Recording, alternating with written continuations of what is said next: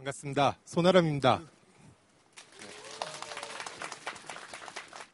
이순신, 그리고 광해군, 김구, 노무현, 이 네 사람은 최근 천만 이상 관객이 든 한국 영화에 등장한 정치인들이에요. 근데 이 네 사람의 공통점이 하나 더 있어요. 뭔지 아시는 분? 생각해 보세요. 바로 돌아가셨다는 겁니다. 천만 이상 관객이 든 한국 영화의 중요한 인물들이 모두 무덤에 묻혀 있는 거예요. 우연일까요? 네, 비밀을 하나 말해드릴게요. 전 작가예요. 많은 작가들이, 특히 많은 한국 작가들이 살아있는 사람을 별로 좋아하지 않습니다. 죽은 사람을 훨씬 더 좋아해요. 그리고 죽은 지 오래된 사람일수록 아주 좋아합니다. 죽은 사람은 화를 내지 않아요. 그리고 죽은 사람은 작가를 고소하지 않습니다. 그래서 많은 작가들이 조선시대에 대해 쓰고 고려시대에 대해 쓰고 신라시대에 대해 쓰는 거예요. 대한민국에 살면서. 그리고 여러분들도 대한민국에 살면서 대한민국 이전 시대의 작품들을 아마 더 많이 볼 겁니다. 그 결과로 우리는 우리 시대의 정치인들보다 우리가 태어나기도 전에 죽은 정치인들에 대해 훨씬 더 많은 걸 알고 있어요.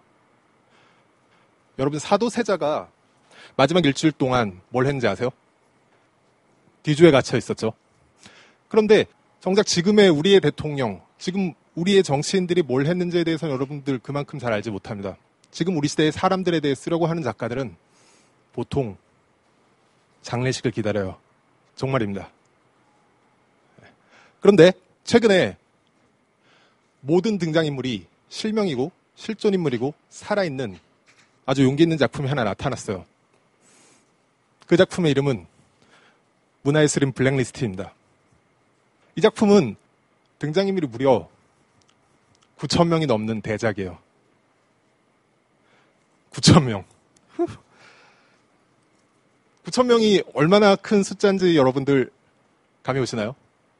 박경리 작가의 토지에 등장한 인물이 600명 정도예요. 삼국지 그 대서사시에 1300명이 나옵니다. 저기 앞으로 나가면 나오는 청계 광장에 사람을 빈틈없이 꽉 채우면 몇 명 정도가 들어갈까요? 9천 명이 들어갑니다. 경찰 추산으로. 이 블랙리스트에 어떤 사람들이 있는지 아세요? 박찬욱, 송강호, 정우성, 김혜수, 하지원 씨가 있어요. 현빈 씨는 없더라고요. 제가 만약 영화사에 있다면 이 블랙리스트 그대로 영화에 캐스팅을 하고 싶을 것 같아요. 감독 박찬욱, 남자 주인공 정성, 송강호, 여자 주인공 김혜수, 하지원. 블록버스터잖아요. 만약 이대로 영화를 찍는다면 영화가 망한다 그래도 관객이 최소 100만 명은 들 거예요. 그럼 경찰이 추산해도 26만은 든다는 소리죠. 그런데 생각해 보세요. 블랙리스트는 사람들이 예술 작품을 보지 못하게 하기 위해서 만드는 거잖아요. 어떤 예술 작가를 블랙리스트에 넣을지 말지 판단하려면 먼저 그 예술 작가의 작품을 봐야 해요. 작품을 보지 않고 뭐 관상을 보고 블랙리스트를 만들지는 않았을 거 아니에요? 그렇다면 이 블랙리스트를 만든 사람은 누군지는 몰라도 9천 명의 예술가가 만든 작품을 봤다고 생각할 수 있죠. 9천 명. 하루 10편의 소설 작품을 읽고 영화를 보고 연극을 보고 그리고 미술 작품을 감상해도 최소 9천 편을 감상하려면 대략 3년 정도가 걸립니다. 많은 예술가들이 궁금했어요. 대체 누가 이 많은 예술 작품을 감상하고 출연해서 블랙리스트를 작성했는가? 그런데 아직도 알지 못합니다. 저도 굉장히 궁금해요.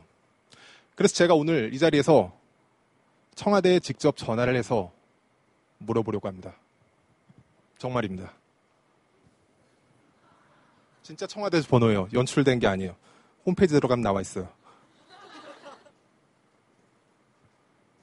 고객님께서 통화 중이오니 잠시 후 다시 걸어주세요.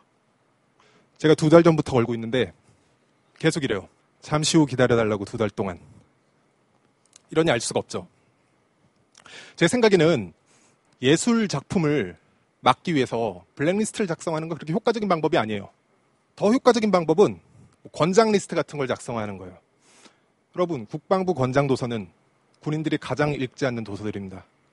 제가 작가가 될 수 있었던 거는 청소년기에 틀에 박힌 청소년 권장 도서를 멀리 했기 때문이에요. 정말이에요. 그렇다면 이렇게 효과도 검증되어 있지 않고 불확실한 블랙리스트 같은 걸 왜 작성할까요? 사실 이 블랙리스트는 블랙리스트 그 자체가 이 암흑 속에 가려졌을 때 최대 위력을 발휘해요. 사람들이 그 명단을 모를 때, 하지만 그것이 존재한다는 소문만이 둘 때.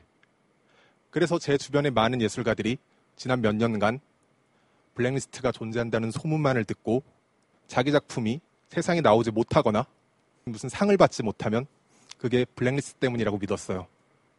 그럼 그렇게 믿는 예술가들은 어떻게 했을까요?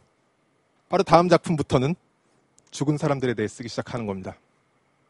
재밌는 거는 블랙리스트가 공개됐잖아요? 그 블랙리스트를 보니까 그 예술가들의 이름이 하나도 없어요. 지잭이란 철학자가 이런 말을 했어요. 전체주의 사회는 처벌을 집행할 필요가 없는 곳이다. 누구도 자기 생각을 표현하지 않는 그런 세상에서는 아무도 처벌할 필요가 없어요. 그런 사회의 예술가들은 고유명사를 피하고 실제로 우리 세계에서 일어나고 있는 일들을 외면하고 실존 인물에 대해서 절대로 다르지 않습니다. 그러면 우리 삶에 의미를 부여할 수 있고 지금 우리 삶에 변화를 일으킬 수 있는 그런 종류의 사건들은 더 이상 예술의 소재가 되지 못하는 거예요. 여러분들은 그런 예술 작품을 원하세요? 그런 예술 작품을 원하는 사람은 없어요. 그래서 여러분들이 이번 겨울 동안 이 추위에도 불구하고 광장에 나가서 촛불을 들고 지켜왔던 그 많은 것들 중에는 그 위기에 처한 소중한 예술적인 가치들이 포함되어 있는 겁니다. 사실은 제가 오늘 이 자리에 나와서 이런 이야기를 할 수 있는 것도 그 덕분이에요. 예전 같았으면 이건 방송 사고입니다. 여기서 방송 송출이 중단될 거예요. 그런데 지금 중단된 건 방송 송출이 아니라 그걸 할 수 있는 권한 행사입니다. 사실은 저를 포함해 많은 예술가들, 아니, 모든 예술가들이 여러분들에게 크리스마스 선물을 받은 거예요. 저는 이 자리에 그들 대신해서 감사의 말을 전하려고 나왔습니다. 저희를 지켜주셔서 정말 감사합니다. 그리고 앞으로도 좀 지켜주세요. 감사합니다. 또 나와주셔서 정말 감사드리고요. 저는 저번 첫 번째 버스킹 했을 때 되게 감명을 받았거든요. 그 양성평등으로서 일상적으로 어떤 작은 실천을 하고 계신지 사실 혼자 시작할 수 있는 것들이 많아요. 그거를 뭐 의식적으로 양성 평등을 위해서 한다고는 생각하지 않는데 요리 자기가 먹을 요리를 스스로 하는 것은 사실 이건 습관이거든요. 이 습관이 되어 있지 않으면 자기 배우자가 있어도 요리를 하기가 쉽지 않아요. 습관은 고치기가 어렵거든요. 그래서 뭐 제가 요리를 잘한다고 말할 수는 없지만 제가 먹기 불편하지 않을 정도는 하거든요. 네. 감사합니다. 혹시 또 다른 이야기? 어유 이종범 씨. 네, 저 손아람 작가님의 작품을 되게 좋아하는데요. 최근에 그 소수 의견도 너무 멋졌고요. 다음 차기작이 어떤 걸 준비하고 계시고 언제쯤 만날 수 있는지가 되게 궁금해요. 그건 경쟁자에겐 이야기할 수 없죠. 저는 예, 저 저 사람이 지금 저랑 지금 똑같은 주제로 다음 작품을 쓰고 있는데 지금 아 그게 차기작이에요? 아, 저 내용을 바꿀 예정입니다. 편안하게. 좀 이따가 당신 나왔을 때 저도 물어볼 거예요. 어우 굉장히 나쁜 사람이다. 지금까지 들어주셔서 감사합니다.